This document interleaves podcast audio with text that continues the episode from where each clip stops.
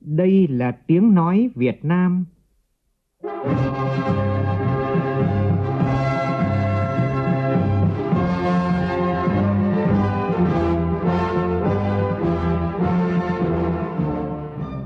là tiếng nói Việt Nam, phát thanh từ Hà Nội, thủ đô nước Cộng hòa xã hội chủ nghĩa Việt Nam.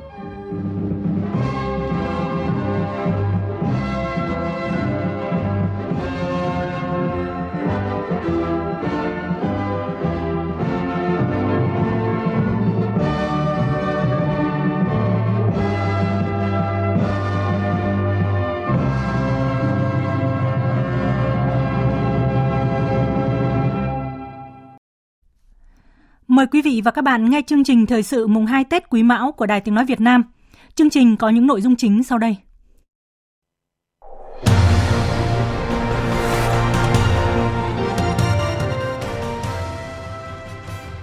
Đại sứ các nước tại Việt Nam chúc Tết Nguyên đán Quý Mão 2023 cùng nhau hướng đến một năm mới tràn đầy năng lượng. Trong tiết mục trò chuyện đầu xuân với các nhà lãnh đạo, phóng viên Đài Tiếng Nói Việt Nam trao đổi với Bộ trưởng Bộ Lao động Thương binh và Xã hội về mục tiêu xây dựng thị trường lao động năm 2023 với các tiêu chí đảm bảo phòng ngừa, khắc phục và chủ động ứng phó với rủi ro. Các hoạt động du xuân đón Tết rộn ràng khắp các địa phương trong cả nước.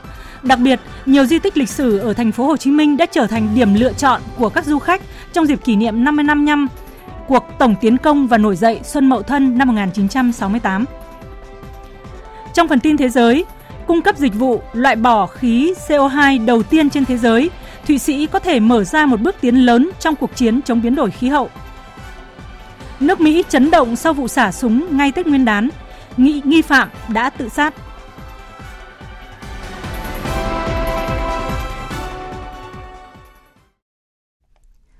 Bây giờ là nội dung chi tiết. Việt Nam là một trong những đối tác quan trọng nhất Chúng tôi luôn ủng hộ Việt Nam trên các diễn đàn đa phương. Mối quan hệ giữa hai nước còn trên cả quan hệ song phương là anh em một nhà. Cùng nhau đoàn kết vì một xã hội toàn diện. Hãy cùng nhau hướng đến một năm mới với thật nhiều năng lượng mới. Thưa quý vị và các bạn, rất nhiều nhận định tốt đẹp, những lời cảm phục, những lời chúc mừng năm mới đã được đại sứ các nước tại Việt Nam như Thái Lan, Australia, Ấn Độ, nhóm G4 chia sẻ nhân dịp Tết Quý Mão 2023. Mỗi lời chúc đều là động lực để Việt Nam ngày càng phát triển, có một năm mới thăng hoa, sát cánh cùng bạn bè quốc tế. Phóng viên Phương Hoa ghi nhận. Quan tâm và theo dõi từng bước phát triển của Việt Nam, Đại sứ Australia Andrew Golenovsky khẳng định, từ lâu Australia đã xác định Việt Nam có tiềm năng trở thành một trong những đối tác quan trọng nhất của nước này. Theo đại sứ Andrew, tăng trưởng kinh tế Việt Nam ghi nhận con số trung bình ấn tượng khoảng 6% mỗi năm trong suốt 30 năm qua. Đặc biệt trong năm ngoái, bất chấp dịch COVID-19, Việt Nam đứng trong top đầu bảng xếp hạng thế giới về tăng trưởng kinh tế. Thành tiệu này mở ra rất nhiều cơ hội hợp tác giữa Việt Nam và các nước, trong đó có Australia, đặc biệt về kinh tế. Australia cũng rất ủng hộ việc Việt Nam tham gia các diễn đàn đa phương quan trọng như Hội đồng Bảo an, Hội đồng Nhân quyền, Nhân dịp Tết đến xuân về, Đại sứ Andrew đã gửi những lời chúc năm mới bình an cho người dân Việt Nam, cũng như mối quan hệ giữa Việt Nam và Australia khi hai nước kỷ niệm 50 năm thiết lập quan hệ ngoại giao vào năm 2023. Tôi muốn chúc tất cả người dân Việt Nam một năm mới bình an, thịnh vượng và mạnh khỏe. Tôi rất mong được gửi những lời chúc tốt đẹp này đến càng nhiều người Việt Nam mà tôi có thể gặp trực tiếp trong suốt năm nay. Và nếu bạn thấy tôi ở bất cứ đâu, xin hãy cùng chào nhau và trở thành bạn tốt của nhau.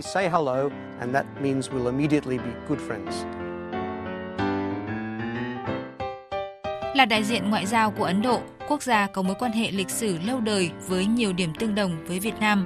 Bày tỏ niềm vui và tự hào khi nhận nhiệm vụ từ cuối năm ngoái, Đại sứ Ấn Độ Sandip Arya khẳng định, dù thế giới thay đổi nhanh chóng, các chiến lược của nhiều quốc gia cũng thay đổi, nhưng quan hệ Việt Nam và Ấn Độ luôn bền vững và nồng ấm. Và rằng thời điểm năm mới cũng là dịp để hai nước cùng đặt những quyết tâm mới, những dự định mới.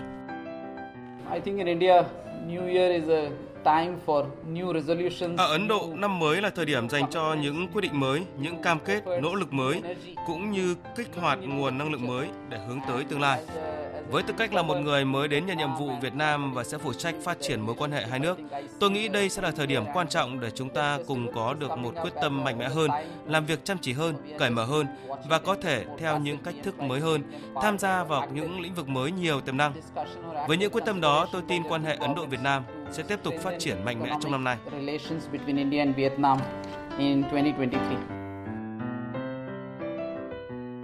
Trong khi đó, để gửi một món quà đặc biệt đến người dân Việt Nam nhân dịp Tết Nguyên đán Quý Mão, đại sứ đại biện lâm thời bốn nước nhóm G4 tại Việt Nam, gồm có New Zealand, Canada, Na Uy và Thụy Sĩ đã đến thăm làng may mắn ở thành phố Hồ Chí Minh, cùng chơi thể thao với các bạn trẻ khuyết tật và gửi đi thông điệp về đoàn kết và yêu thương. Đại sứ Na Uy tại Việt Nam Hinder Sunbakken cũng bày tỏ Everyone has a right to decent work. Mọi người đều có quyền có được công việc tử tế. Việc làm bền vững là chìa khóa để chấm dứt đói nghèo và đảm bảo hòa nhập xã hội. Tôi mong năm Quý Mão sẽ mang đến cho tất cả mọi người cơ hội được hòa nhập và tham gia một cách tự hào vào lực lượng lao động. Bằng cách đó, chúng ta có thể cùng nhau phát triển như một xã hội thịnh vượng và bao trùm. Nhân Tết Nguyên đán và nhân kỷ niệm 10 năm quan hệ đối tác chiến lược Việt Nam Thái Lan 2013-2023, Đại sứ Thái Lan tại Việt Nam Nikondet Frankun cũng đã có những chia sẻ về quan hệ hai nước, nhấn mạnh Việt Nam và Thái Lan là hai nước đầu tiên trong ASEAN nâng tầm quan hệ lên đối tác chiến lược vào năm 2013 và là hai nước duy nhất trong khu vực nâng tầm quan hệ lên đối tác chiến lược tăng cường. Tôi muốn nói rằng quan hệ của chúng ta còn trên cả quan hệ giữa hai nước láng giềng. Chúng ta có cùng lịch sử lâu đời, chúng ta là anh em một nhà. Nhân dịp Tết Quý Mão, tôi muốn gửi lời chúc tới mọi người dân Việt Nam, cả những người Việt kiều đang sinh sống ở Thái Lan, một năm mới dồi dào sức khỏe, đạt mọi ước mơ trong công việc và trong cuộc sống. ทุกคนนำไปครับ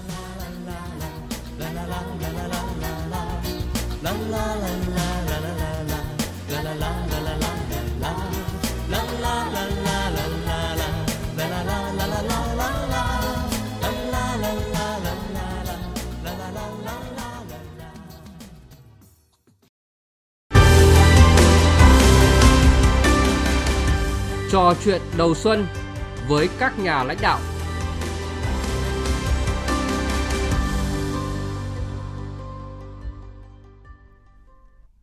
Thưa quý vị và các bạn, năm 2022 là một năm với nhiều dấu ấn của các chính sách an sinh xã hội. Chưa bao giờ các chính sách hỗ trợ trực tiếp cho người lao động và doanh nghiệp được triển khai nhiều như trong năm vừa qua. Bước sang năm 2023, người lao động và doanh nghiệp vẫn kỳ vọng thị trường lao động sẽ ngày càng phát triển bền vững và ổn định. Nhân ngày đầu năm Quý Mão, phóng viên Hà Nam đã có cuộc phỏng vấn Bộ trưởng Bộ Lao động Thương binh và Xã hội Đào Ngọc Dung về kết quả thực hiện các chính sách an sinh xã hội, việc làm trong năm 2022 và mục tiêu xây dựng thị trường lao động năm 2023. Mời quý vị và các bạn cùng nghe. Thưa Bộ trưởng, à, có lẽ chưa bao giờ doanh nghiệp và người lao động lại nhận thức được vai trò quan trọng của các chính sách an sinh xã hội như khi trải qua đại dịch COVID-19 và khó khăn về kinh tế như hiện nay. À, vậy xin Bộ trưởng cho biết những kết quả từ các chính sách hỗ trợ doanh nghiệp và người lao động à, được thực hiện trong thời gian vừa qua. Chúng ta năm 2022 trải qua một cái năm có rất nhiều biến động và diễn biến khó lường không chỉ ở trong nước cũng như trên thế giới. Đặc biệt là sau hậu quả của đại dịch Covid-19 để lại, rồi ờ, tình hình kinh tế xã hội, đặc biệt là tình hình sản xuất của doanh nghiệp đã ảnh hưởng rất lớn đến cái đời sống của người lao động và nhân dân.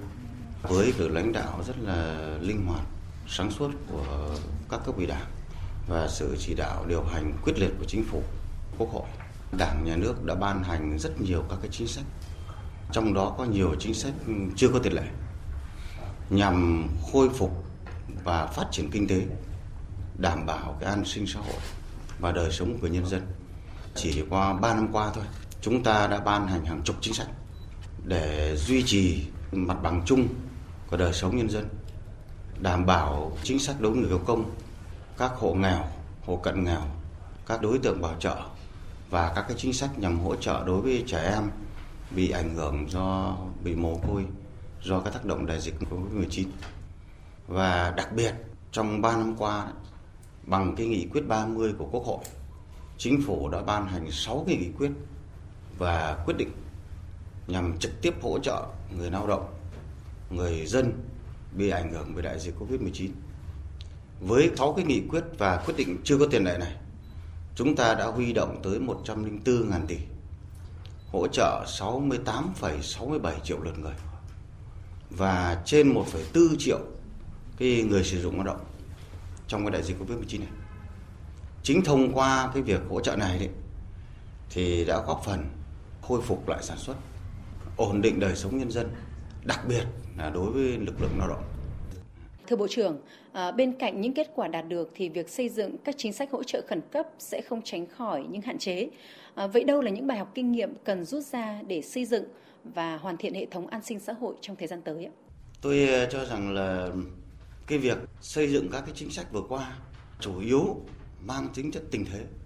Trong đó có nhiều chính sách để mà có tính chất là giải quyết những cái việc trước mắt, tức thì vấn đề quan trọng hiện nay đấy, thông qua các cái thực hiện này thì rõ ràng là chúng ta phải tính tới một cái bài toán căn cơ lâu dài hơn, xây dựng một cái mạng lưới chính sách xã hội hay gọi là cái lưới an sinh xã hội. Hiện nay đấy, là chúng ta đang ở cái mức độ duy trì sự đảm bảo và mức độ tối thiểu.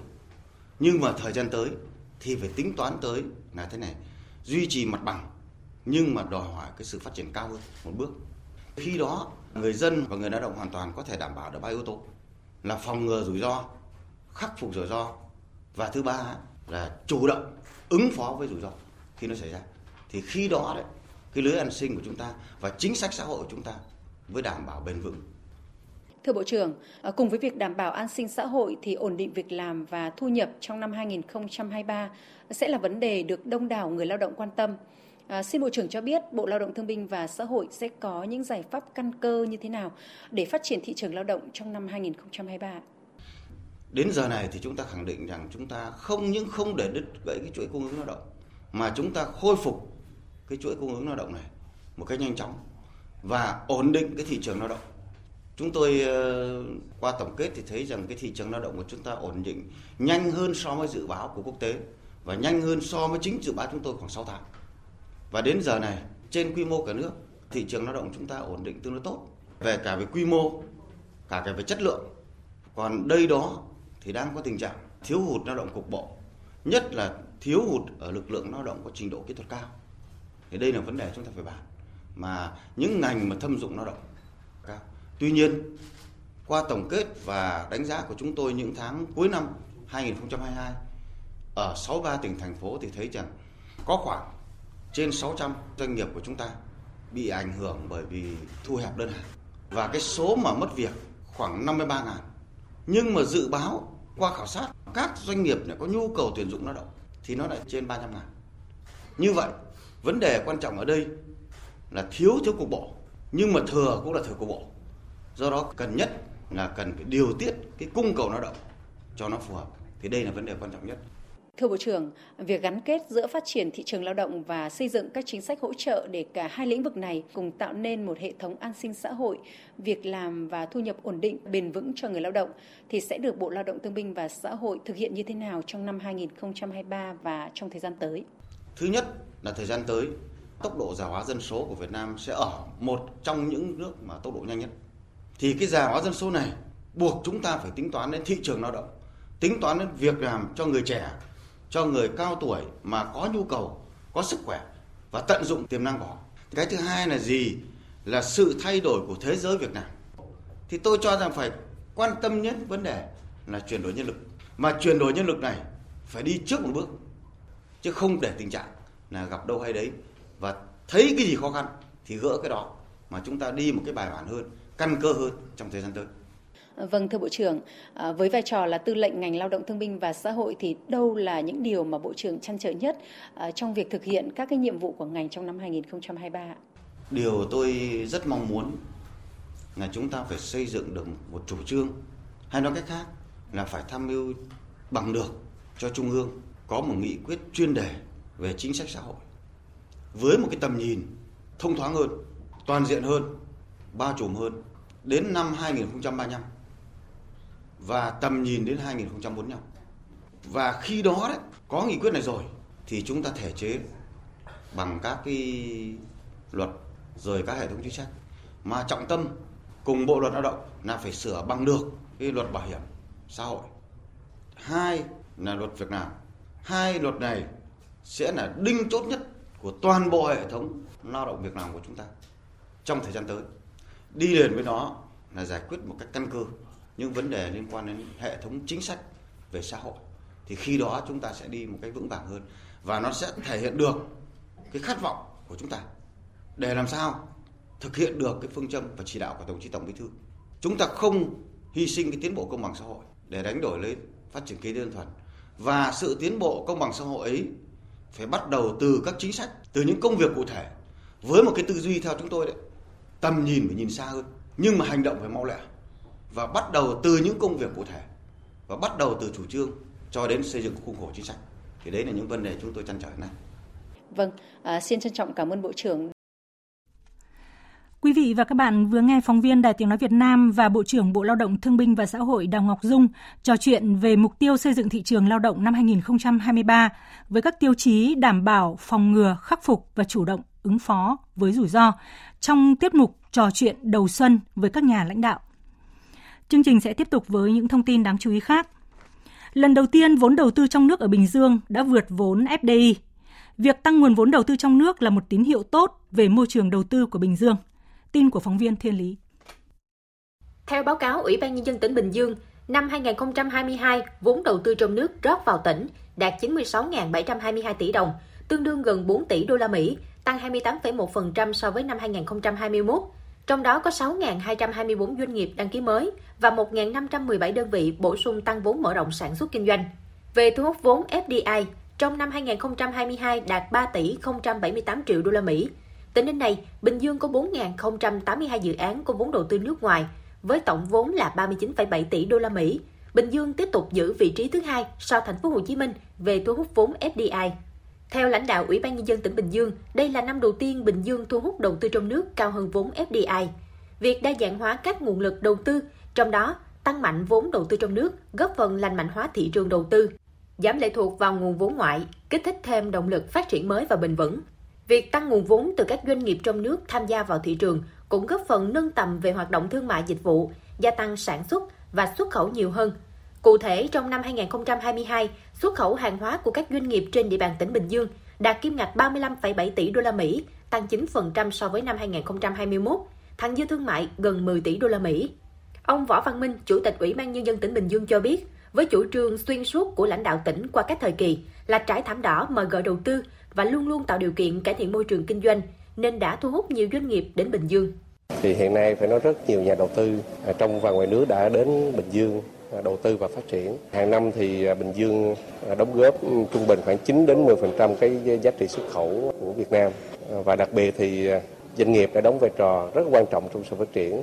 Đó là trung bình hiện nay thì khoảng 90% cái vốn đầu tư phát triển toàn xã hội là do doanh nghiệp thực hiện. Để tiếp tục thu hút vốn đầu tư trong nước và nước ngoài, Bình Dương ưu tiên dành quỹ đất phát triển khu công nghiệp, đầu tư hạ tầng giao thông nội tỉnh, liên vùng, Bên cạnh đó, tiếp tục tổ chức các hoạt động tiếp xúc các hiệp hội doanh nghiệp, hiệp hội ngành hàng để giải quyết những khó khăn vướng mắt cho doanh nghiệp và người lao động. Năm qua, bám sát chỉ đạo của Ngân hàng Nhà nước thực hiện chính sách tiền tệ linh hoạt hiệu quả, Agribank điều hành cân đối vốn linh hoạt, đảm bảo các tỷ lệ an toàn theo quy định, nâng cao hiệu quả sử dụng nguồn vốn, đồng thời kiểm soát việc tăng lãi suất huy động vốn để tránh tạo ra cuộc đua lãi suất nhằm có điều kiện áp dụng lãi suất cho vay hợp lý, hỗ trợ người dân và doanh nghiệp. Agribank thực hiện chính sách cơ cấu nợ hỗ trợ lãi suất 2% mỗi năm theo Nghị định 31 của Chính phủ, chủ động tiết giảm 2.000 tỷ đồng để ừ, tiếp tục giảm lãi suất cho vay hỗ trợ doanh nghiệp, hợp tác xã, hộ kinh doanh, triển khai các chương trình tín dụng ưu đãi lãi suất quy mô 160.000 tỷ đồng hỗ trợ khách hàng phục hồi sản xuất kinh doanh vượt qua tác động tiêu cực của đại dịch COVID-19. Nhằm tạo không khí vui tươi và lan tỏa sự may mắn trong ngày đầu tiên đi làm sau kỳ nghỉ Tết âm lịch, các khách hàng thực hiện thành công giao dịch trong ngày 27 tháng 1 năm 2023, tức là ngày mùng 6 Tết âm lịch, tại hệ thống của các phòng giao dịch của Vietcombank hoặc là trên các ứng dụng ngân hàng điện tử của Vietcombank sẽ được nhận lì xì may mắn trị giá 100.000 đồng Việt Nam. Chương trình diễn ra duy nhất trong ngày mùng 6 Tết là ngày đầu tiên đi làm sau kỳ nghỉ Tết, áp dụng cho cả khách hàng cá nhân và khách hàng doanh nghiệp nhỏ và vừa, áp dụng cho cả giao dịch tại quầy và giao dịch trên ngân hàng số VCB Digibank hoặc là VCB Digibic. Thưa quý vị và các bạn, vào sáng nay thì mùng 2 Tết Nguyên đán Quý Mão, trong không khí xuân ngập tràn, ngư dân Vạn Trài, Mỹ Á thuộc phường Phố Quang, thị xã Đức Phổ, tỉnh Quảng Ngãi tổ chức lễ khai tránh mở biển đầu năm. Đây là nghi lễ dân gian được ngư dân Mỹ Á gìn giữ qua nhiều thế hệ. Cộng tác viên Trà Giang tại miền Trung thông tin. Đúng 7 giờ sáng, bà con ngư dân làng Trài Mỹ Á tề tự về lăng vạn, chuẩn bị vật phẩm dân lễ khai chánh, mở biển, thắp nén hương lòng, lão ngư Nguyễn Xét, vàng trưởng vàng chài, đại diện cho ngư phủ làng Mỹ Á, phường Phổ Quang, thị xã Đức Phổ, thành tâm khấn nguyện thằng Nam Hải và các vị tiền hiền cho phép ngư dân làng chài khai cửa, mở biển. Ông Nguyễn Xét, vàng trưởng vàng chài Mỹ Á nói. Đỗ hương do giá thánh thần, ông Nam Hải coi như là bước qua năm mới cầu mang ông phù hộ cho đoàn dọn chúng tôi làm ăn rất là phấn khởi thuận mùa để là trơn bột ngọt lạch cho bà con tôi ra khơi bám biển. Sau lễ, ngư dân cúng thuyền và theo dõi thời tiết thuận lợi, ra quân đánh bắt mùa biển mới. Ngư dân Nguyễn Văn Men, thuyền trưởng tàu cá QNR 98104TS nói, khai thuyền ngày đầu năm mới, bà con mong trời yên, biển lặng, tàu thuyền ra khơi, vào bến an toàn, đánh bắt được mùa bội thu. Xong ngày biển thì mình cầu mong đầu năm mình cũng lo cái lễ xuân nghề tăng tăng ga thì mình cũng cầu mong cho nó làm ăn nam cho nó đọt. Vươn khơi bám biển, lao động sản xuất, thể hiện ước vọng làm giàu của những người theo nghiệp sống nước ở vạn chài Mỹ Á. Lễ khai chánh là điểm tựa tinh thần để ngư dân vững tâm thực hiện khát vọng vươn khơi đánh bắt, góp phần bảo vệ chủ quyền biển đảo quê hương. Ngư dân Nguyễn Châu, thuyền trưởng tàu cá QNR 98657TS Bọc Bạch.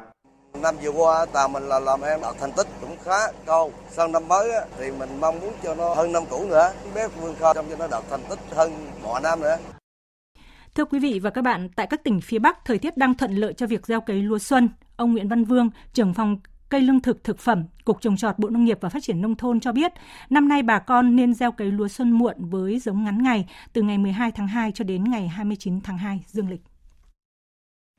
Và chúng ta sẽ cấy tập trung vào trong tháng 2 bằng các giống lúa ngắn ngày. Với cái điều kiện như vậy thì chúng ta sẽ đảm bảo được lúa chỗ từ mùng 10 đến 20 tháng 5 năm 2023. Thì đây là cái cái khung thời gian chỗ có thể là có cái tỷ lệ cao về cái ờ, điều kiện thời tiết thuận lợi và chúng ta cũng cũng, cũng chỉ đạo là hạn chế cái diện tích gieo thẳng và tăng cường áp dụng cơ giới hóa như sản xuất mã khay máy cấy rồi gặt đập liên hợp để sau này nhả giảm chi phí sản xuất cũng như là nâng cao hiệu quả sản xuất.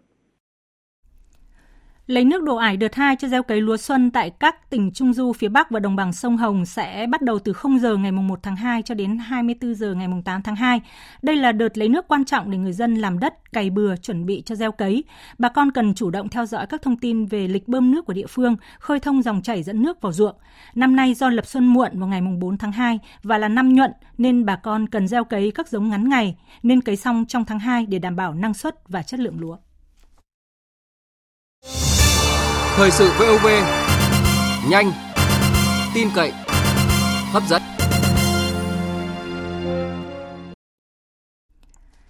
Hôm nay tại nhiều địa điểm nổi tiếng ở Hà Nội như khu phố cổ, Quốc Tử Giám, Hồ Hoàn Kiếm, không khí Tết Nguyên đán ngập tràn với hàng ngàn lượt du khách đến tham quan vãn cảnh du xuân và cùng người thân ghi lại những khoảnh khắc đẹp nhất trong dịp Tết Nguyên đán Quý Mão. Phóng viên Đài Tiếng Nói Việt Nam phản ánh. Nằm sâu trong khu phố của Hà Nội, Trung tâm Văn hóa Nghệ thuật 22 Hàng Buồm dịp Tết này đón hàng trăm lượt du khách mỗi ngày đến du xuân tìm hiểu văn hóa Hà Nội qua những tác phẩm tranh, các bức phủ điêu truyền thống. Anh Nguyễn Văn Quý, nhân viên Trung tâm Văn hóa Nghệ thuật 22 Hàng Buồm cho biết. Sau giao thừa và cả ngày hôm qua đông chụp ảnh họ check in đấy. Nói chung là năm mới họ đến đây vừa du lịch uh, vui xuân vừa du lịch tâm linh, họ thắp hương cầu sự may mắn cho gia đình ấy. Với không gian cổ kính, đậm chất Hà Nội xưa, Trung tâm Văn hóa Nghệ thuật 22 Hàng Buồm là địa điểm lý tưởng để các bạn trẻ ghé thăm, cùng nhau chụp những bức ảnh đẹp với trang phục áo dài truyền thống trong dịp Tết Nguyên đán. Và chỉ có Tết thì mới có dịp để mặc áo dài để chụp ảnh. Và mình thấy chỗ này có nhiều không gian rất là truyền thống, rất phù hợp với áo dài. Đến đây thì cái không khí nó đúng là kiểu tấp nập của không khí Tết Tại vì bọn em dự định là dự áo dài từ lâu rồi Nhưng mà kiểu đến Tết này bọn em mới đi chụp được áo dài ấy. Ờ, từ ngày trước đến bây giờ thì mọi người đều mặc áo dài trong dịp Tết Nên là em muốn có không khí Tết nên em cũng mặc áo dài để đi chụp ảnh Tết ạ. Khu phố cổ Hà Nội dịp này cũng chào đón du khách đến du xuân tại nhiều địa điểm như ngôi nhà di sản số 87 Mã Mây, Trung tâm Giao lưu Văn hóa phố cổ Hà Nội tại số 50 Đảo Duy Từ, Đình Kim Ngân số 42 Hàng Bạc. Tại đây, du khách sẽ được tham quan trải nghiệm về văn hóa ngày Tết, các cuộc thi vẽ tranh với chủ đề gia đình, Tết và các triển lãm nghệ thuật có liên quan đến năm Quý Mão. Trong khi đó, tại các địa điểm nổi tiếng khác ở Hà Nội như Hồ Hoàn Kiếm, Quốc Tử Giám, hôm nay cũng đón nhiều lượt du khách đến du xuân tham gia các trò chơi dân gian, xin chữ đầu năm, tìm hiểu lịch sử, văn hóa đất nước. Thực sự bản thân em thấy rất là vui ấy. kiểu hồi hộp em cảm nhận được một cái không khí và cái à, nét uh, Tết của dân gian cái cái một cái sự rất rất là dân gian của Việt Nam mình ấy, thì em cũng rất là thích. Đó là đặc trưng của ngày Tết ấy cũng là một khu phố nhiều các trò chơi dân gian để có thể uh, cho các bạn trẻ đến trải nghiệm à, bởi vì là sống ở nước ngoài nên là mình rất là là mong muốn là các bạn hiểu được cái truyền thống của đất nước ấy của con người Việt Nam mình là là mong muốn là các bạn trẻ bây giờ nhất là các bạn nhỏ nữa lại sống ở nước ngoài nữa thì các bạn ấy ờ, cần phải biết rõ hơn về cái cái, cái, cái uh, truyền thống của đất nước thì ờ, hôm nay đầu năm thì mình đến cho các con biết là gọi trường đại học đầu tiên của Việt Nam muốn cho các con tìm hiểu lịch sử này rồi mong các con là học giỏi sang năm năm năm nay này thì đạt được những cái thành tích mà mình mong muốn. Sáng nay, Sở Du lịch Đà Nẵng tổ chức đón hơn 500 khách tàu biển châu Âu đầu tiên đến thành phố trong năm mới 2023. Còn, còn tại tỉnh Khánh Hòa, Sở Văn hóa Thể thao và Du lịch phối hợp với các đơn vị liên quan tổ chức chương trình chào mừng chuyến bay từ Thành Đô, Trung Quốc đến Nha Trang vào dịp Tết Nguyên đán. Sau gần 3 năm gián đoạn vì dịch bệnh COVID-19, đây là chuyến bay thẳng trực tiếp đầu tiên từ Trung Quốc, mở ra cơ hội khôi phục thị trường khách du lịch này. Tin của phóng viên Thái Bình thường trú tại miền Trung. Chuyến bay của hãng hàng không Vietjet cất cánh từ sân bay quốc tế Thành Đô Trung Quốc, hạ cánh tại sân bay quốc tế Cam Ranh, đưa 214 du khách tham quan tại Khánh Hòa dịp đầu xuân quý mão này. Dự kiến từ nay đến cuối tháng 3 năm nay, có gần 40 chuyến bay đưa khách Trung Quốc từ các tỉnh An Huy, Hồ Nam và Tứ Xuyên đến thành phố biển Nha Trang. Mỗi chuyến bay có khoảng 200 du khách. Tỉnh Khánh Hòa tổ chức đón chuyến bay trực tiếp từ Trung Quốc để quảng bá Nha Trang Khánh Hòa là điểm đến du lịch an toàn. Qua đó góp phần đạt mục tiêu 4 triệu khách du lịch trong đó có 1,5 triệu lượt khách quốc tế trong năm 2023. Vừa xuống sân bay Cam Ranh, các du khách được đại diện lãnh đạo Sở Du lịch các ban ngành tỉnh Khánh Hòa chúc Tết tặng hoa quà lưu niệm. Ông Cung Quỳnh Anh, Phó Giám đốc Sở Du lịch tỉnh Khánh Hòa cho biết, yêu cầu là các doanh nghiệp phải đảm bảo các cái hoạt động phòng chống dịch theo quy định và có bố trí các cái cơ sở cách ly để khi mà ờ, có đối tượng ờ, bị có thể là cách ly và phối hợp với lại y tế để mà xử lý các cái trường hợp liên quan. Là qua kiểm tra thì các doanh nghiệp đã làm rất là tốt vấn đề này. Rất đông du khách trong và ngoài nước đổ về phố cổ Hội An, tỉnh Quảng Nam để du xuân. Thành phố Hội An những ngày đầu xuân trang trí rực rỡ các tuyến đường phố cổ, giúp người dân có điểm check-in lý tưởng trong dịp Tết. Tin của phóng viên Thanh Thắng. Từ sớm mùng 2 Tết, rất đông du khách đã có mặt trên các phố Nguyễn Thế Học, Trần Phú, Bạch Đằng và khu vực chùa Cầu để du xuân đầu năm mới. Quanh khu vực chùa Cầu, nhiều thiếu nữ thước tha trong trang phục áo dài truyền thống, chụp ảnh lưu niệm cùng bạn bè, gia đình. Tại các ngôi chùa, hội quán, du khách và người dân đến dân hương cầu nguyện năm mới gặp nhiều may mắn và gia đình luôn bình an, hạnh phúc. Chị Lê Thị Mai Xuân, 42 tuổi, ở thành phố Huế, tỉnh Thừa Thiên Huế, cùng gia đình vào thành phố Hội An từ chiều mùng 1 Tết Quý Mão để du xuân Gia đình mình cũng chọn à, điểm đến là Hội An, có những cái cảnh quan, các cái à, không gian làm người ta à, có thể hồi tưởng về những cái ký ức xưa. Đặc biệt là đến nơi đây thì cảm nhận cái không gian và con người rất bình dị, nhẹ nhàng, rất là thanh khiết. Cảnh ở đây là chủ yếu về chùa, về tâm linh rất nhiều, mong muốn một năm mới bình an. Chị Trình A Muối, 37 tuổi, kinh doanh một quán cà phê gần chùa cầu cho biết lượng khách đổ về phố cổ Hội An tham quan rất đông nên chủ hàng quán rất phấn khởi. Mặc dù Tết nhưng giá đồ uống không tăng so với ngày thường. 8 9 giờ là bắt đầu họ đi, họ đi chúc Tết xong rồi đi chùa. Nhưng mà đa số khách mà lân cận nhiều. So với dịch thì bây giờ lượng khách đông hơn nhiều. Khách du lịch thì khi nào cũng đi rất là nhanh, tại vì phải có thời gian tham quan những cái chỗ khác với là chụp hình lưu niệm. Tại Trung tâm Trưng bày Văn hóa Trăm tỉnh Bình Thuận ở xã Phan Hiệp, huyện Bắc Bình đang diễn ra nhiều hoạt động văn hóa nghệ thuật chào mừng năm mới Quý Mão. Phóng viên Đoàn Sĩ đưa tin.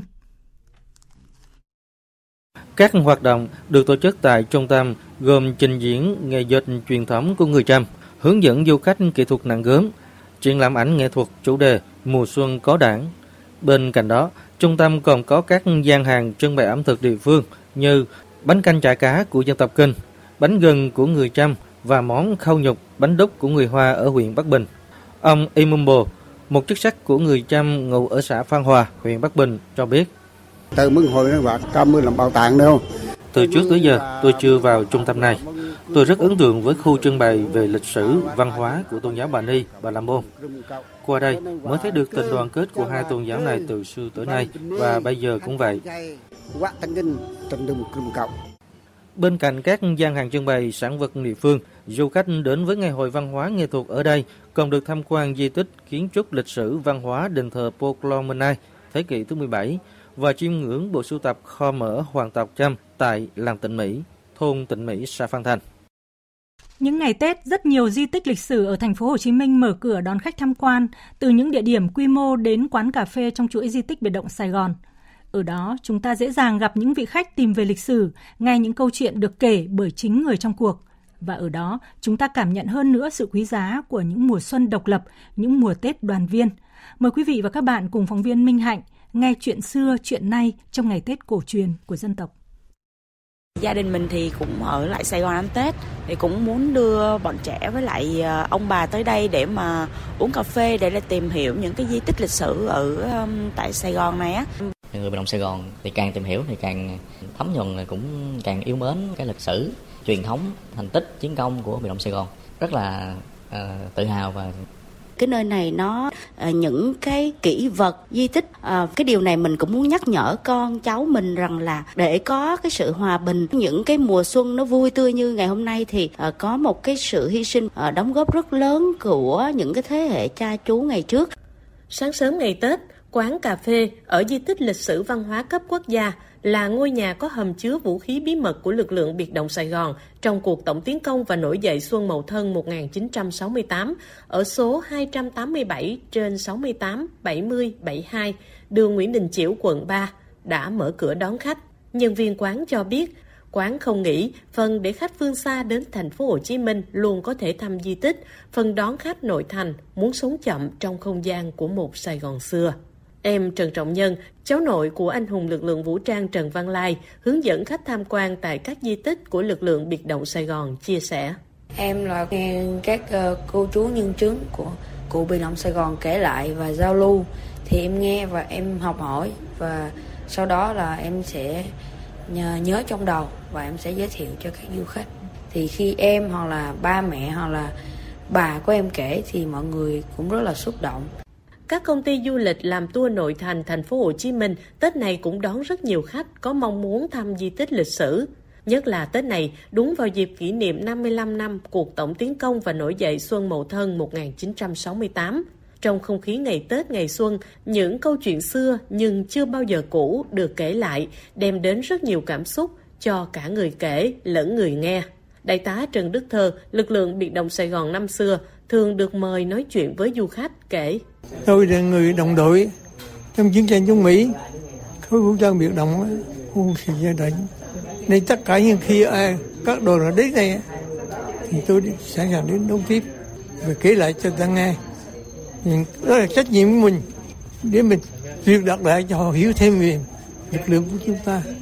Những địa điểm di tích như hầm nổi bí mật ở số 113 Đặng Dung, kho vũ khí bí mật ở đường Nguyễn Đình Chiểu, bảo tàng biệt động ở số 145 Trần Quang Khải, gara biệt động ở đường Cách mạng tháng 8, vân vân, dường như có sẵn trong sổ tay của nhiều du khách khi đến thành phố Hồ Chí Minh, nhất là những du khách yêu thích lịch sử. Đã từng có một Sài Gòn quật khởi trong kháng chiến để có được một thành phố Hồ Chí Minh đẹp đẽ như hôm nay.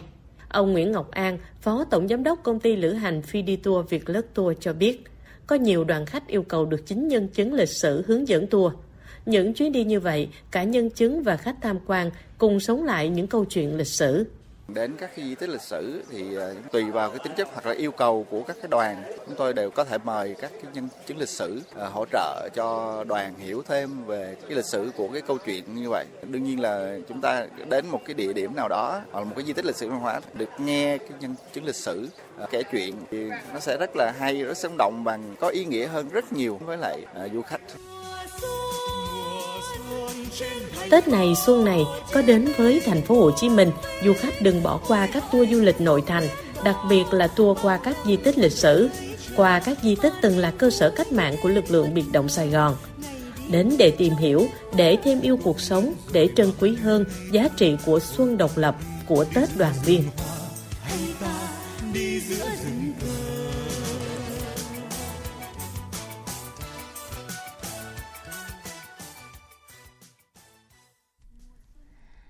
Theo báo cáo của Văn phòng Bộ Công an, trong ngày mùng 2 Tết Nguyên đán Quý Mão, toàn quốc đã xảy ra 18 vụ tai nạn giao thông, làm chết 10 người và 13 người bị thương. Như vậy là sau 4 ngày nghỉ Tết Nguyên đán Quý Mão, toàn quốc đã xảy ra 82 vụ tai nạn giao thông, làm chết 48 người và làm bị thương 61 người. Ủy ban An toàn giao thông cũng cho biết trong ngày mùng 2 Tết Nguyên đán có 3 cuộc gọi và tin nhắn của người dân phản ánh đến đường dây nóng của Ủy ban. Các cuộc gọi đã được chuyển tới các cơ quan chức năng để xác minh và xử lý kịp thời. Tình hình giao thông tại các địa phương cơ bản thông suốt, không xảy ra ùn tắc giao thông nghiêm trọng, công tác phục vụ nhu cầu đi lại của nhân dân được đảm bảo tốt, tình hình an ninh trật tự tại các bến xe, nhà ga, cảng hàng không, trên các tuyến vận tải, trên các phương tiện vận tải hành khách được duy trì tốt. Quý vị và các bạn đang nghe chương trình Thời sự chiều mùng 2 Tết Quý Mão của Đài Tiếng Nói Việt Nam. Sau đây là những thông tin thời tiết đáng chú ý.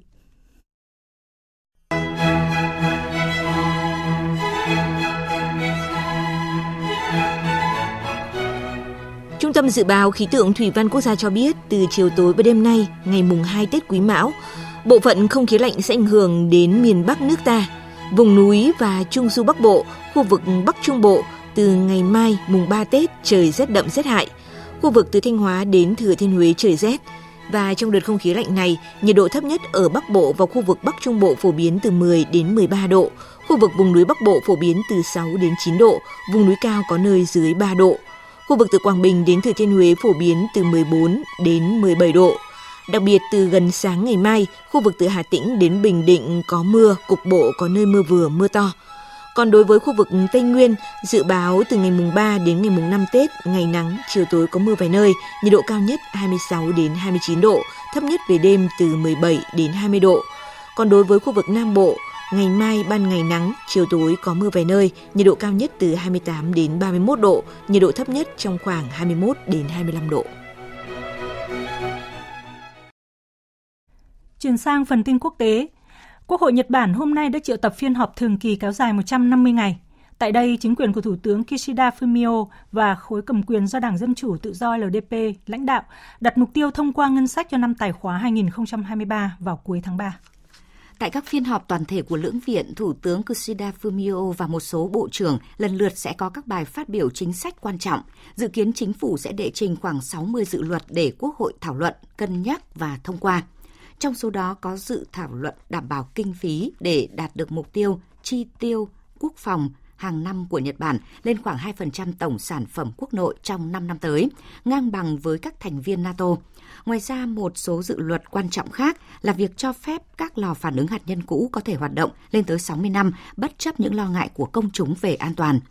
Trong thời gian diễn ra phiên họp lần này, các một loạt các cuộc bầu cử địa phương dự kiến sẽ được tổ chức vào mùa xuân, trong khi Nhật Bản cũng dự kiến sẽ tổ chức hội nghị thượng đỉnh nhóm 7 nước công nghiệp phát triển G7 vào tháng 5 tại Hiroshima, một thành phố từng bị tàn phá bởi một quả bom nguyên tử của Mỹ vào tháng 8 năm 1945. Lạm phát giá tiêu dùng của Anh trong tháng 12 vừa qua đã giảm xuống mức 10,5%, thấp nhất trong 3 tháng cuối năm. Tuy nhiên, giá thực phẩm và đồ uống lại tiếp tục tăng nhanh, cao nhất kể từ năm 1977. Theo báo cáo thống kê, việc giá tiêu dùng ở Anh giảm giúp giảm áp lực cho ngân hàng và các hộ gia đình. Tuy nhiên, chi phí thực phẩm và đồ uống không cồn lại tăng cao lên 16,8% so với cùng kỳ năm trước, mức tăng lớn nhất kể từ tháng 7 năm 1977. Các chuyên gia kinh tế nhận định giá tiêu dùng giảm là dấu hiệu tích cực ngăn chặn lạm phát cơ bản, vẫn giữ ở mức 6,3% trong tháng 12 trong khi Bộ trưởng Tài chính Anh Jeremy Hunt cho biết lạm phát cao là cơn ác mộng đối với ngân sách gia đình, gây tổn hại cho đầu tư kinh doanh và dẫn đến các cuộc đình công bởi tiền lương của công nhân tăng chậm hơn so với mức lạm phát và thấp hơn mức trung bình trong khu vực tư nhân. Trước đó vào tháng 11, ngân sách trung ương Anh dự báo giá tiêu dùng nước này sẽ giảm xuống khoảng 5% vào cuối năm nay khi giá năng lượng ổn định nhưng các nhà hoạch định chính sách cũng cảnh báo về áp lực gia tăng liên tục đối với lạm phát do thị trường việc làm thắt chặt và nhiều yếu tố khác.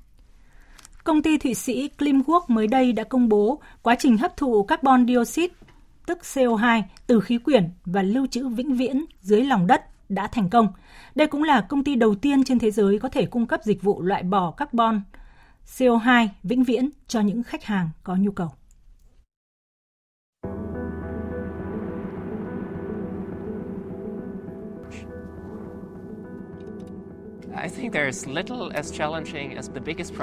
Tôi nghĩ một trong những thách thức và vấn đề lớn nhất mà nhân loại từng phải đối mặt đó là biến đổi khí hậu.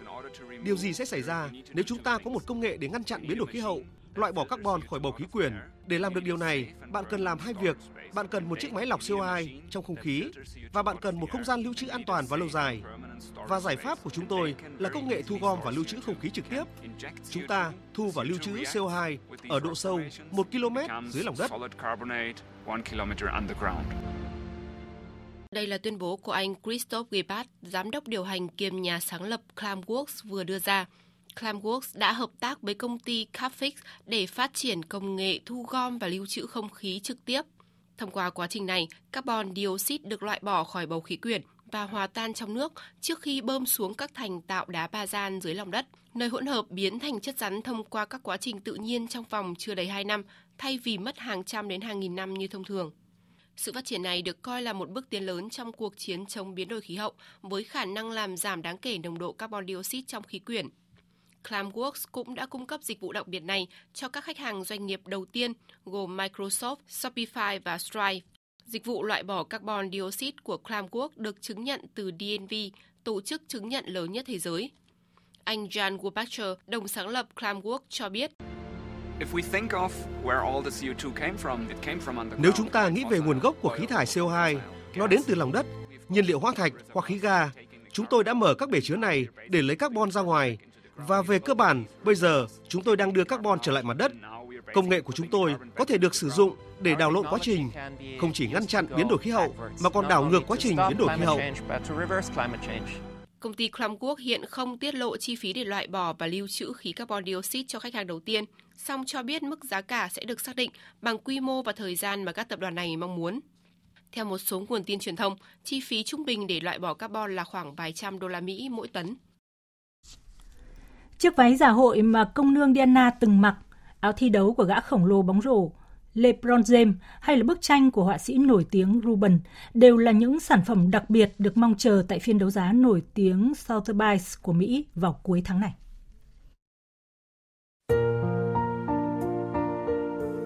Là một trong những nhân vật thời trang nổi tiếng nhất thuộc hoàng gia cho đến nay, những món đồ mà vị công nương quốc dân này mặc trong suốt cuộc đời vẫn mang tính lịch sử và được săn lùng giáo diết. Để được tiếp cận với những bộ quần áo như vậy là một yêu cầu gần như bất khả thi, khiến phiên đấu giá sắp tới của Sotheby's về chiếc đầm mà công nương từng mặc trở thành một sự kiện vô tiền khoáng hậu. Chiếc váy dạ hội hở vai bằng vải nhung màu tím của công nương Diana dự kiến sẽ mang về từ 80.000 đến 120.000 đô la Mỹ khi được đem ra đấu giá vào cuối tháng này tại Sotheby's New York với thiết kế bởi thợ may xã hội Victor Anderson cho bộ sưu tập thu năm 1989 của ông, được công nương xứ Wales mặc trong bức chân dung hoàng gia cùng với vua Charles vào năm 1991. Chiếc váy có chất liệu nhung, dáng hoa tulip và được tô điểm tinh tế với ba chiếc nút hình hoa ở phía sau. Giám đốc thời trang và phụ kiện toàn cầu của Sotheby's, Cynthia Houston cho biết, Chiếc váy này do Victor Anderson thiết kế là một trong những chiếc váy nổi tiếng nhất của công nương Diana, cũng là một trong những bộ váy yêu thích nhất của bà.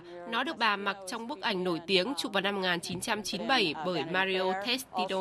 Ngoài ra chiếc váy này cũng được xuất hiện trong một bức chân dung nổi tiếng của bà vào năm 1991. Ngoài ra một loại búp bê phiên bản giới hạn cũng đã được tạo ra, xuất hiện trong hình dáng chiếc váy này.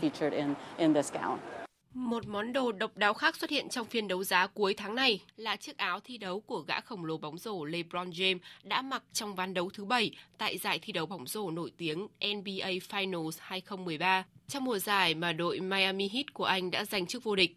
Trong phiên đấu giá trực tiếp sẽ diễn ra ở New York vào ngày 27 tháng 1, chiếc áo được dự đoán thu về từ 3 đến 5 triệu đô la Mỹ. Ông Bram Water, phó chủ tịch của Sotheby's cho biết. Uh, and so, you know, in terms of sort of the scope Xét về quy định của áo thi đấu chung kết NBA, bạn biết đấy, ván 7 là thời điểm quyết định sống còn thực sự đối với vận động viên. Hoặc là họ sẽ giành chức vô địch hoặc là không. Và vì vậy, xét về độ hiếm, độ đặc biệt và khả năng phổ biến, thì đây thực sự là chiếc áo đứng đầu danh sách. Xét về phạm vi tên tuổi của LeBron, đây có lẽ là món đồ tốt nhất trong sự nghiệp của anh và nó sắp xuất hiện trong cuộc đấu giá. Phiên đấu giá trực tiếp cuối tháng này của Sotheby's New York mang tên The One, nơi tập hợp nhiều đồ vật từ thời cổ đại đến thế giới thời trang và giải trí ngày nay.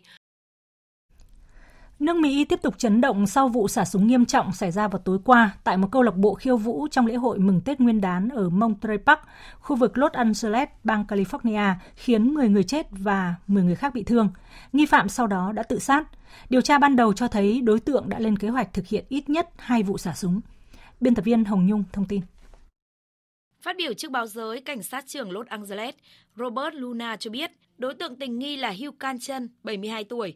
Lực lượng chức năng khi tiến đến một chiếc xe màu trắng đỗ bên đường được cho là của nghi phạm, đối tượng đã rút súng tự sát. Lực lượng chức năng cho biết hiện không có nghi phạm nào khác được xác định liên quan vụ xả súng hàng loạt này.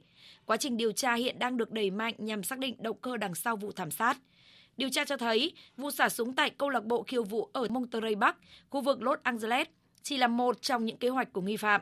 Sau khi thực hiện vụ xả súng tại Monterey Bắc, đối tượng tiếp tục tìm đến khu vực khiêu vũ khác ở Alhambra, cách đó 20 phút với súng 55 trên tay. Tuy nhiên khi tiến vào bên trong, đối tượng đã bị tước vũ khí, do đó không có vụ xả súng nào xảy ra ở đây. Trước đó, cảnh sát đã tiến hành truy nã nghi phạm khi trích xuất camera tại khu vực xảy ra vụ xả súng. Vụ việc xảy ra vào khoảng hơn 10 giờ tối giờ địa phương đã làm ít nhất 10 người chết, 10 người khác bị thương, nhiều người đang trong tình trạng nguy kịch. Khu vực xảy ra vụ xả súng vốn là nơi có đông người châu Á sinh sống. 65% cư dân ở đây là người gốc Á. Khu vực xảy ra vụ xả súng vốn là nơi yên tĩnh, xinh đẹp và thanh bình. Diễn ra trong bối cảnh nhiều người châu Á đang tổ chức mừng Tết Nguyên đán. Vụ việc đã khiến nhiều người không khỏi bàng hoàng. Đây lẽ ra là ngày vui cho tất cả mọi người. Tuy nhiên, vụ xả súng xảy ra đã khiến nhiều người không được tận hưởng buổi lễ. Chúng tôi chỉ hy vọng mọi người được bình an. Tổng thống Mỹ Joe Biden đã kịch liệt lên án vụ xả súng và chỉ đạo các cố vấn an ninh nội địa huy động sự hỗ trợ của liên bang cho nhà chức trách địa phương để điều tra vụ việc. Quý vị và các bạn đang nghe chương trình Thời sự chiều của Đài Tiếng Nói Việt Nam. Trở lại với thông tin trong nước. Thưa quý vị và các bạn, trong hai ngày đầu năm Quý Mão, chúng ta liên tiếp đón nhận tin buồn trước sự ra đi của nghệ sĩ nhân dân Trần Tiến và nhà thơ Giang Nam là những người có đóng góp cho nền điện ảnh và thơ ca của nước nhà. Thông tin từ gia đình nghệ sĩ nhân dân Trần Tiến, một nghệ sĩ nổi tiếng trong làng sân khấu điện ảnh cho hay, ông đã qua đời vào ngày hôm qua, mùng 1 Tết Quý Mão. Nghệ sĩ nhân dân Trần Tiến là nghệ sĩ gạo cội của sân khấu kịch Việt Nam. Trong sự nghiệp nghệ thuật, ông được biết đến với những vai diễn như vai đế thích trong Hồn Trương Ba ra hàng thịt, vai cố vấn ái tình trong Kén rể. Nghệ sĩ nhân dân Trần Tiến không chỉ thành công ở những vai chính diện mà ông còn thể hiện thành công nhiều vai diễn có cá tính, có tính cách riêng. Ông cũng là một trong những tên tuổi hiếm hoi có được thành công trong những vở hài kịch bằng khả năng diễn xuất tài tình. Năm 1997, nghệ sĩ nhân dân Trần Tiến được nhà nước tặng thưởng huân chương lao động hạng nhất. Và hôm nay trong ngày mùng 2 Tết Quý Mão này, chúng ta nhận thêm thông tin từ Hội Nhà văn Việt Nam, nhà thơ Giang Nam, tác giả hai bài thơ Quê hương và Tiếng nói Việt Nam đã qua đời vào sáng nay, hưởng thọ 94 tuổi.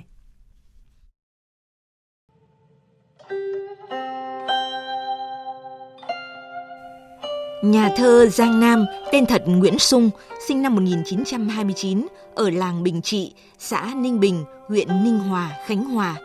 Bài thơ nổi tiếng nhất của ông là Quê hương, sáng tác năm 1960, được nhiều thế hệ người Việt Nam yêu thích. Đến nay, nhiều thế hệ học trò vẫn nhớ bài thơ với những câu mở đầu. Thủa còn thơ, ngày hai buổi đến trường, yêu quê hương qua từng trang sách nhỏ – Bài thơ đã được đưa vào giảng dạy trong chương trình trung học phổ thông, từng được nhạc sĩ Phạm Trọng Cầu phổ nhạc. Tập thơ quê hương cũng mang lại cho ông nhiều giải thưởng như Giải nhì tạp chí văn nghệ năm 1961, Giải thưởng văn học nghệ thuật Nguyễn Đình Triều 1960-1965 của Mặt trận Dân tộc Giải phóng miền Nam Việt Nam, Giải thưởng Nhà nước về văn học nghệ thuật năm 2001 nhà thơ Giang Nam còn là tác giả của bài thơ nổi tiếng khác như Tiếng nói Việt Nam. Lời Tổ quốc êm êm như tiếng má, bên vành nôi dù giấc ngủ con thơ. Tôi nghe giọng miền Nam thương mến lạ, tha thiết như quen thuộc tự bao giờ. Đây tiếng nói Việt Nam, đây Hà Nội, xa muôn trùng vẫn thầm thỉ bên tai. Rút lại cách ngăn, đẩy lùi bóng tối, thắp niềm tin cháy sáng giữa tim người. Theo nhà thơ Nguyễn Quang Thiều, nhà thơ Giang Nam đã chọn Tổ quốc và thơ ca là lẽ sống đời mình. Suốt đời, ông đã đi trên con đường ấy. Không có bất cứ điều gì, không có thách thức nào có thể thay đổi con đường của ông. Ông sống hiền như cây, kiên định như cây, mạnh mẽ như cây và nở hoa kết trái như cây trong gió bão. Với những công hiến trong hai cuộc kháng chiến chống ngoại xâm và thời đổi mới, nhà thơ Giang Nam đã được Đảng và Nhà nước tặng thưởng nhiều huân huy chương cao quý như huân chương quyết thắng chống Pháp hạng nhất, huân chương kháng chiến chống Mỹ hạng nhất, huân chương độc lập hạng ba, huy chương vì sự nghiệp văn học nghệ thuật.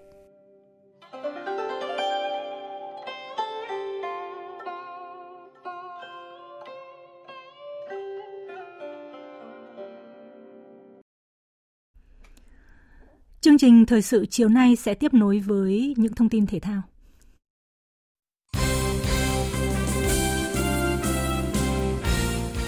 Thưa quý vị và các bạn, để chuẩn bị cho vòng loại U17 nữ châu Á 2024, từ đầu tháng 1 dưới sự dẫn dắt của huấn luyện viên Akira Iziri, 30 vận động viên trẻ được tuyển chọn từ các địa phương Hà Nội, Hà Nam, Thành phố Hồ Chí Minh và Thái Nguyên đã tập trung tập luyện tại Trung tâm Đào tạo bóng đá trẻ Việt Nam cùng các thành viên trong ban huấn luyện. Trước khi trở về địa phương, đón Tết vào ngày 17 tháng 1. Để các cầu thủ được tận hưởng trọn vẹn Tết Nguyên đán bên gia đình, huấn luyện viên Akira đã không giao thêm các yêu cầu tập luyện cho các học trò. Ông chia sẻ. Tôi luôn thúc đẩy các em trên sân tập.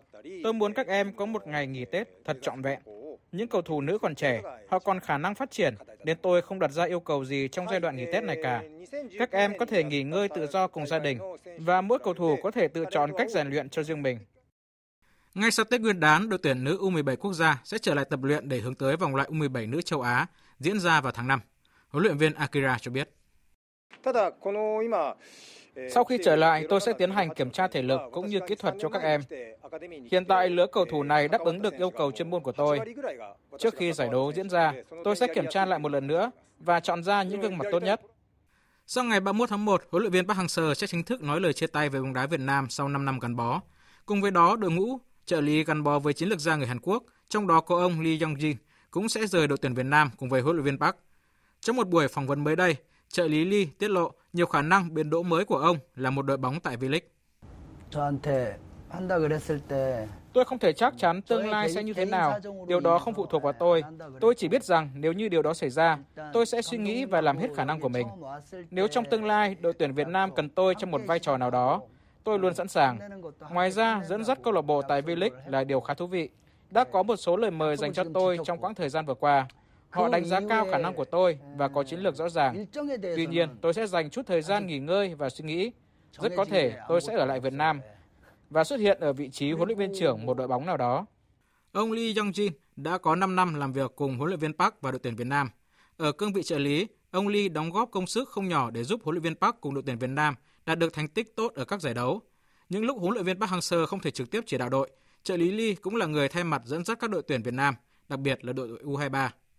Sau 15 năm gắn bó với Hoàng Anh Gia Lai từ Học viện Hoàng Anh Gia Lai Arsenal GMG, đến khi lên V-League, Văn Toàn quyết định tìm thử thách mới ở nước ngoài. Tiền vệ góc Hải Dương chọn Seoul Island, một đội bóng ở giải hạng 2 Hàn Quốc, làm bến đỗ. Trong buổi trả lời phỏng vấn đầu tiên, kể từ khi gia nhập Seoul Island, cựu cầu thủ của Hoàng Anh Gia Lai cho hay. First feeling, I'm very nervous. Đây là lần đầu tiên tôi ra nước ngoài thi đấu. Thật ra ở Việt Nam thì tôi cũng chỉ gắn bó với một đội bóng suốt 15 năm thôi, nên tôi có chút hồi hộp, nhưng cũng rất vui mừng nữa. Tôi thích những gì liên quan đến Hàn Quốc, tôi yêu đất nước này. Điểm mạnh của tôi là tốc độ, tôi có thể di chuyển vào những khoảng trống rất nhanh. Mọi người thường nói tôi mạnh nhất ở điểm đó. Với cơ hội được trao tại Hàn Quốc lần này, tôi sẽ cố gắng hết sức để thành công.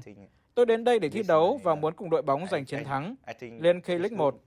Đó là ước mơ của tôi. Để làm được điều đó, tôi phải cố gắng nhiều hơn nữa. Câu lạc bộ Seoul Ilan được thành lập vào năm 2014, có sân nhà là Mok Dong với sức chứa 15.000 người. Câu lạc bộ này không phải là đội bóng quá mạnh mẽ về tiềm lực. Đội đang thi đấu ở K-League 2, được dẫn dắt bởi huấn luyện viên Park Chong-kun, cựu huấn luyện viên câu lạc bộ Hà Nội và trợ lý của huấn luyện viên Park Hang-seo ở tuyển Việt Nam. Huấn luyện viên Park Hang-seo đặt rất nhiều sự kỳ vọng vào chuyến xuất ngoại lần này của Văn Toàn, ông nói. Cuộc sống là một chuyến đi, chuyến đi là một món quà. Hãy kiên nhẫn và tin vào bản thân mình. Tôi chúc Văn Toàn những điều tốt đẹp nhất. Hẹn gặp lại tại Seoul. Trước Văn Toàn, Công Phượng từng sang Incheon United, còn Xuân Trường chơi cho Gangwon. Cả hai đều theo dạng cho mượn từ Hồ Anh Gia Lai, nhưng không có được thành công như mong muốn. Dự báo thời tiết Tin dự báo thời tiết đêm nay và ngày mai, phía Tây Bắc Bộ nhiều mây, đêm và sáng có mưa rào rải rác và có nơi có rông, trời rét, từ ngày mai trời rét đậm có nơi rét hại, nhiệt độ từ 12 đến 18 độ có nơi dưới 10 độ. Phía Đông Bắc Bộ nhiều mây, đêm và sáng sớm có mưa rào và rải rác có rông, tập trung ở vùng núi và Trung Du. Trời rét, từ ngày mai trời rét đậm, vùng núi có nơi rét hại, nhiệt độ từ 11 đến 17 độ, vùng núi có nơi dưới 10 độ. Khu vực từ Thanh Hóa đến Thừa Thiên Huế nhiều mây, phía Bắc đêm và sáng sớm có mưa rào rải rác, phía Nam có mưa rào, cục bộ có mưa vừa mưa to, trời rét. Phía Bắc từ ngày mai có nơi rét đậm, nhiệt độ từ 13 đến 19 độ, phía Nam từ 16 đến 21 độ. Khu vực từ Đà Nẵng đến Bình Thuận phía Bắc nhiều mây, từ gần sáng và ngày mai có mưa rào, cục bộ có mưa vừa mưa to. Phía Nam, chiều tối và đêm có mưa rào và rông vài nơi, ngày nắng. Phía Bắc, đêm và sáng sớm trời lạnh, phía Bắc nhiệt độ từ 21 đến 27 độ, phía Nam từ 24 đến 30 độ. Tây Nguyên có mưa rào và rông vài nơi, nhiệt độ từ 17 đến 29 độ. Nam Bộ, chiều tối và đêm có mưa rào và rông vài nơi, ngày nắng, nhiệt độ từ 23 đến 34 độ. Khu vực Hà Nội nhiều mây, có mưa vài nơi. Trời rét, từ ngày mai trời rét đậm, nhiệt độ từ 12 đến 17 độ.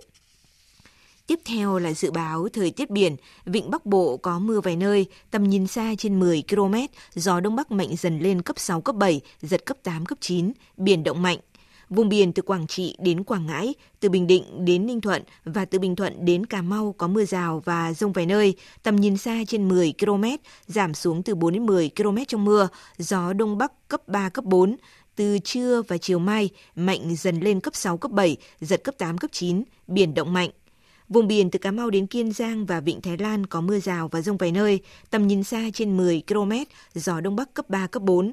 Khu vực Bắc Biển Đông có mưa rào vài nơi, tầm nhìn xa trên 10 km, gió Đông Bắc mạnh dần lên cấp 7, giật cấp 8, cấp 9, biển động mạnh. Khu vực giữa Biển Đông có mưa rào vài nơi, tầm nhìn xa trên 10 km, gió Đông Bắc cấp 4, từ trưa và chiều mai mạnh dần lên cấp 6, cấp 7, giật cấp 8, cấp 9. Khu vực Nam Biển Đông và khu vực quần đảo Trường Sa thuộc tỉnh Khánh Hòa có mưa rào rải rác và có nơi có rông, tầm nhìn xa trên 10 km, giảm xuống từ 4 đến 10 km trong mưa, gió Đông Bắc cấp 5, riêng phía Tây có lúc cấp 6, từ trưa, chiều mai tăng lên cấp 6, cấp 7, giật cấp 8, cấp 9, biển động mạnh. Khu vực quần đảo Hoàng Sa thuộc thành phố Đà Nẵng có mưa rào vài nơi, tầm nhìn xa trên 10 km, gió Đông Bắc cấp 4, cấp 5. Từ đêm, gió chuyển hướng Đông Bắc và mạnh dần lên cấp 7, giật cấp 8, cấp 9, biển động mạnh. Tới đây chúng tôi xin kết thúc chương trình thời sự 18 giờ chiều mùng 2 Tết Quý Mão. Chương trình do các biên tập viên Hằng Nga, Hùng Cường biên soạn với sự tham gia của phát thanh viên Phương Hằng, kỹ thuật viên Hồng Vân, chịu trách nhiệm nội dung Lê Hằng.